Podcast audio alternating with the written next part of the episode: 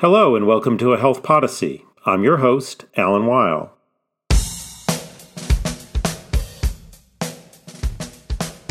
More than a decade has passed since the Centers for Medicare and Medicaid Services began implementing a collection of value based payment programs designed to provide financial incentives for hospitals to deliver high quality care. Now, these programs have moved billions of dollars from what are considered lower performing hospitals to higher performing hospitals. The penalties and bonuses are calculated using various formulas which have been subject to scrutiny since the program's inception. One area of concern has been that hospitals may be penalized for factors outside their control, which, if true, undermines the goals of the program and harms hospitals and the patients they serve. Do the CMS value based programs appropriately take into account community and patient factors outside a hospital's control? That is the topic of today's episode of A Health Podyssey. I'm here with Chip Kahn, President and CEO of the Federation of American Hospitals.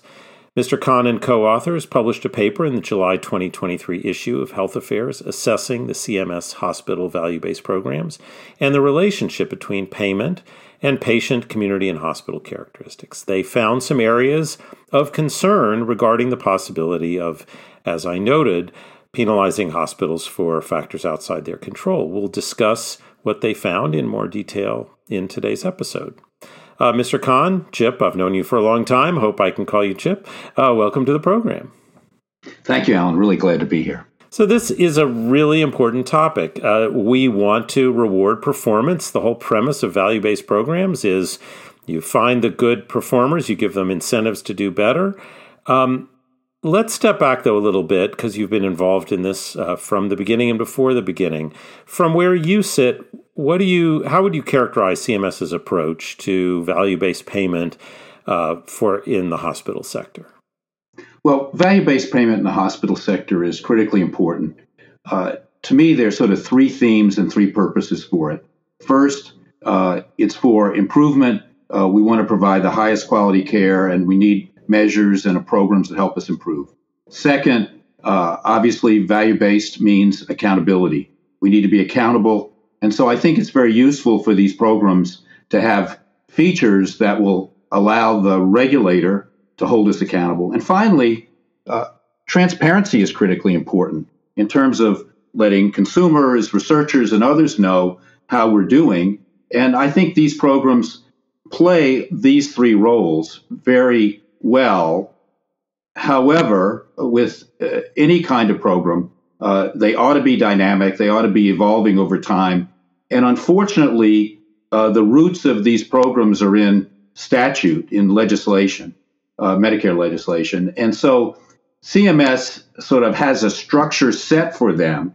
I think they try within that structure, but it's a fixed structure. And I think as we talk about the results of our uh, our research, uh, we'll see some of the uh, weaknesses of this approach.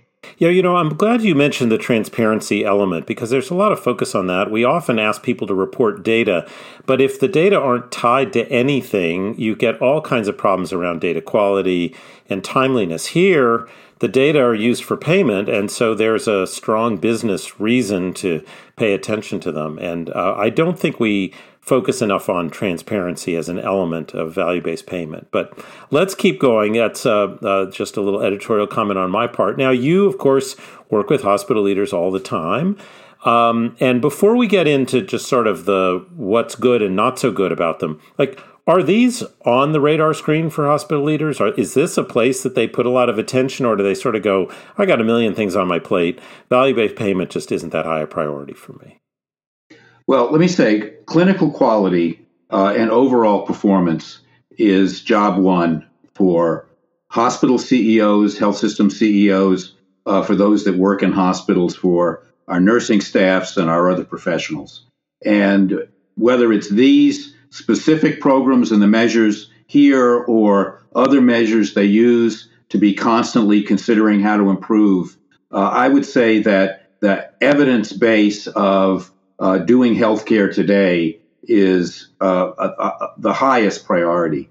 There's so much more information available today. I think we've come on a journey over the last 20 years I, I think there was a point uh, at the end of the last century, moving into this century, and obviously the Institute of Medicine pointed it out that you know hospitals needed to up their game. But I think since then they have, and and I can say in terms of uh, the systems that I work for, uh, that all the CEOs have as their uh, the CEOs of the companies have as their uh, criteria uh, the, and performance judged by their boards how their hospitals are doing in terms of clinical and other performance measures. Okay, so good to know that this draws their attention and interest. Um, let's start uh, looking at what you found in the paper. Now, one of the things you did in the paper was look at something you did in an earlier paper that we published around the relationship between uh, penalties and rewards in the value based payment programs and hospital characteristics. Um, and you you redid that here. So that was sort of the fir- I would call it sort of the first wave of questioning about whether or not these programs were uh, rewarding the right things. So, what do we know about basic hospital characteristics and who gets penalized uh, in these programs? Well, as you know, uh, Alan, uh, actually, this is the, the, the third paper. Uh, we started in 2009 with a paper looking at measures uh, we went back in 2015 uh, and looked at the measures that were put in, in legislation that were in the three programs we are talking about. And then obviously, uh, 2023 is a check in. And what we found was in terms of those hospitals that received more penalties or weren't performing as well according to these programs, that uh, large hospitals, uh, teaching hospitals, uh, really were sort of in the same place. Now, on the one hand, we can conclude they haven't improved, although there was a lot of improvement leading up to our 2015 analysis. Um, but I, I, think there are uh, issues now with a program that's been in place for over a decade. We have a, a hospital acquired conditions program where the penalty structure is automatic. Uh, the bottom 25% of hospitals get pe- penalized no matter what. And we have a readmissions program where almost 85% of hospitals are penalized, which on the one hand could lead one to conclude, gosh, we got a problem. On the other hand, if you look at the way the formula works, it assumes that, that zero readmissions is where we ought to be. And frankly, with the conditions they're looking at, the cardiac conditions, other conditions, that's not only impossible, that's not even preferable. Uh, so I think those programs, particularly, and some of aspects of those programs are embedded in the formulas that get you the value based program, the, the, the third program. Uh, I think I think part of it could be the programs. Second, we then, in our analysis, and we'll talk about it in a few minutes, get into the issue of disparities, and we look at it at it in a sense from a geographic and and and and uh, disparity variable point of view. But I think that provides an indicator that the hospitals that are most likely to be treating the most vulnerable patients are the ones that are in this situation. And that may be the factor outside their control because of the patient population, not as much because of how they're doing. And and finally, I think we have something indicative of this in CMS policy. The CMS decided to adjust the readmissions uh, by uh, one factor that may reflect disparity, uh, and that's dual eligibles, those Medicare beneficiaries that are eligible for Medicare and Medicaid. And that has had a, a major effect on how that measure works, uh, even with all the math of sort of pushing it towards, trying to push it towards zero readmissions. So uh, I, think that our research is beginning to shed some light, uh, but frankly, uh, a lot more work needs to be done so that we can move from associations we find, I mean, to real answers that could drive new policy. Yeah, so we'll get into that in a moment, but you know, you raise one of the inherent tensions in any sort of financial incentive. You mentioned the multiple goals at the outset. Rewarding high performance and rewarding improvement are uh, two different, related, but also sometimes in conflict uh, goals. And if you have consistent placement of a hospital, and this is true in any sort of um, pay for performance model, if if if uh, if any participant sort of stays in the same place, that signal uh, is is confusing about whether you're penalizing or rewarding where you are relative to what you're doing to try to move up the ladder. So this tension probably is never going to go away, but it's very sensitive to the specifications of these programs as you describe.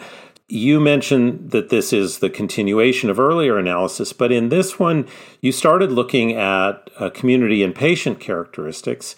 Uh, tell us, tell me a little more, if you could, about what you were trying to figure out about those in this paper. Well, clearly, one of the top priorities of this administration, of this CMS, is to have in programs, it's in healthcare, but it's really in everything, uh, have programs recognize uh, disparities uh, in the in the healthcare context, uh, social determinants that may not be accounted for in our current structure of uh, feedback that we get from the from our, our metrics and ultimately from how we subsidize these programs. So we and, and we knew that CMS would be looking at, at this, and so we decided um, to look at uh, a combination of potential effects on hospital performance of uh, something called community resilience. Um, and we looked at uh, Census Bureau uh, proxies, uh, both a composite measure they have, something called the Community Resilience Estimate, and then we looked at individual uh, indicators they have, the American Community Survey, and we we then and, and that allowed us both to say, well, how does the composite of of of poverty, employment, other factors work in terms of associating that with hospital performance or, or, or penalties in this case? Oh, and how does and how would it work if we take individual uh, uh, community-based indicators like living alone or employment or uh, uh, uncompensated care? And so that's what we did in our analysis.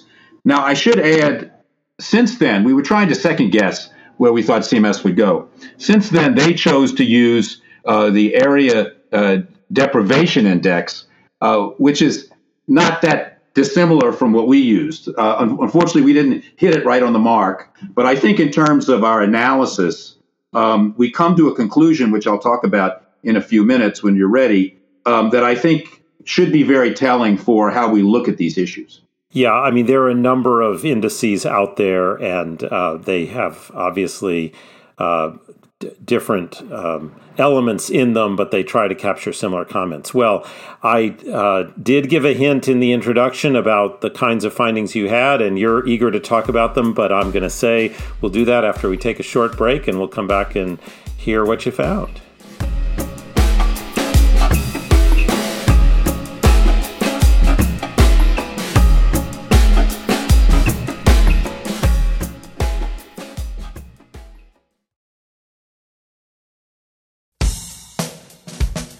And we're back. I'm speaking with Chip Kahn about the CMS Hospital value based programs. And uh, we were just, as we went into the break, about to reveal the results of the analysis in the paper we recently published. Um, it starts uh, looking at the question of when you examine the characteristics of the communities hospitals are in and you examine which hospitals are getting penalties and rewards, I wonder if you can tell us a bit about what you found.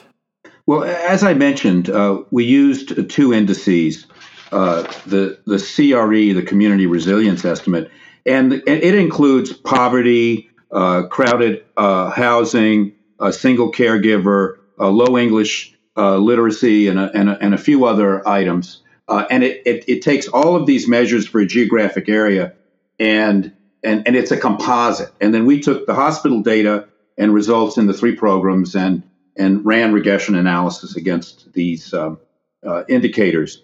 Um, and then we, in a sense, to the best we could, uh, disaggregated them by, by, by picking an index which parallels that, the American Community Survey. Uh, and then we did a comparison. But there we went individual, you know, poverty, living alone, crowded housing. We did each individual indicator. And, and I think what our most compelling finding was was that we found an association between the composite and performance. And then, but but then when we went to when we looked at what we disaggregated, we found that some of the individual indicators, such as poverty, uh, were not actually good indicators of hospital performance. Um, so, and others like living alone were extremely good indicators. So, what we concluded was that we cannot necessarily say when you look at a composite that that gives you a roadmap. That only tells you when you sort of stack all these variables together, some of them are going to be strong enough to find an association.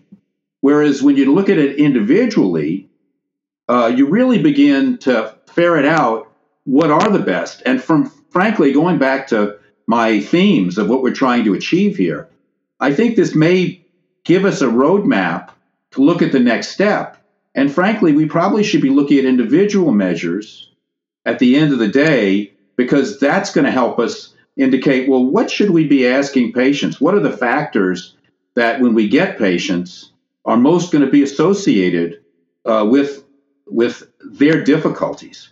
And, and, and going back to your theme from the very beginning, factors that hospitals can't affect, you know, I think at the end of the day, we need to find ho- factors regarding disparity that hospitals can affect, which ultimately should lead to better results on our, our measures. But most importantly, better patient care for these patients that come from these areas uh, that uh, you know indicate that that they have um, disparities, uh, their social determinants that are affecting their needs that we have to meet.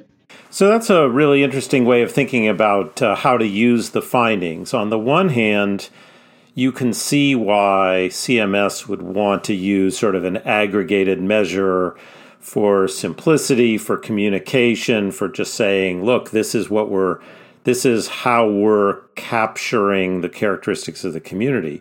But what you're saying is that given the different findings about the relationship for individual indicators within that composite, that actually can give hospitals a roadmap to providing better care. And so, uh, having nothing to do with the payment incentives or the value based payment program, that analysis is sort of a, a, a, a helpful, certainly not doesn't answer all the questions, but it's helpful in uh, highlighting the dimensions of disadvantage or risk or or limitations that people may experience that are most likely to affect their care. Is that is that how I'm? That's how I heard you.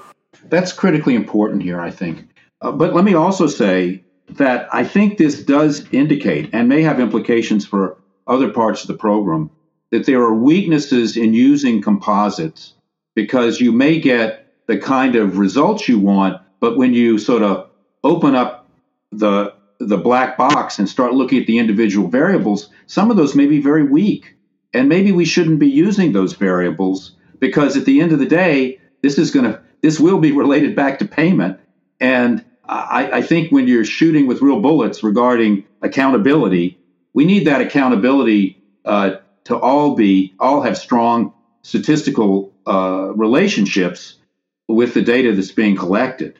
So I, I, I, think it does raise a red flag on composites. I've had concern about composites in the clinical area uh, for a long time.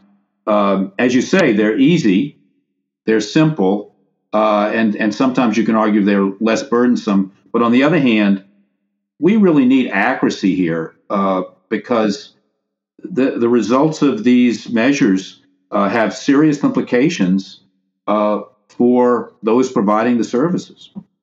Yeah, so I'm trying to think about the policy implications here because um, you could also imagine that as you do these analyses at the individual indicator level, that the coefficients are going to change from year to year, that the that the uh, actual specification of the regression model uh, could have an effect on on uh, which variables had statistically significant results. I mean, we we do need some stability, presumably in these from a payment perspective, or else that's not going to help hospitals plan and and be strategic. So I am trying to figure out here how we navigate the the combined, as you say, when you're shooting with real bullets, how we combine the analytic results from a uh, improvement science perspective and from a payment perspective. And it maybe we do need to think of these as uh, related, but but more separate than we have. Is that is that what you're saying?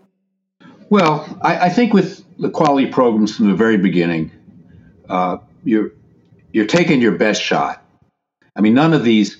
We're not talking about outcomes generally. We're not talking about patient-reported outcomes particularly. So you could make an argument overall that you know we're looking at statistical associations. We're not looking at exact an outcome product. So th- these programs are sort of a little precarious to begin with. I, I guess I would argue that um, uh, if I was reforming the programs, that we if we had some kind of periodic check, because I think the consistency you talked about is very important.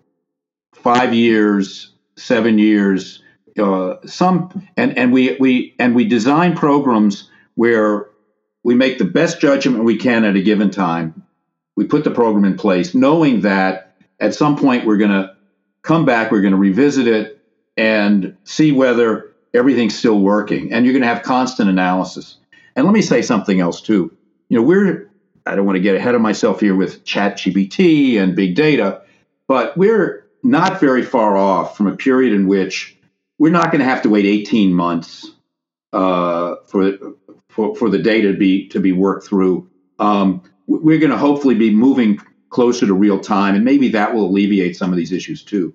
But I but unfortunately, uh, the kind of reform I'm talking about is in the current policymaking uh, uh, milieu is very, very difficult because CMS doesn't control all the variables. And you get to Congress, and I, I, if you want me to get into it, I can get into some of the constraints uh, that, in a sense, would inhibit the kind of uh, dynamic policy I was talking about.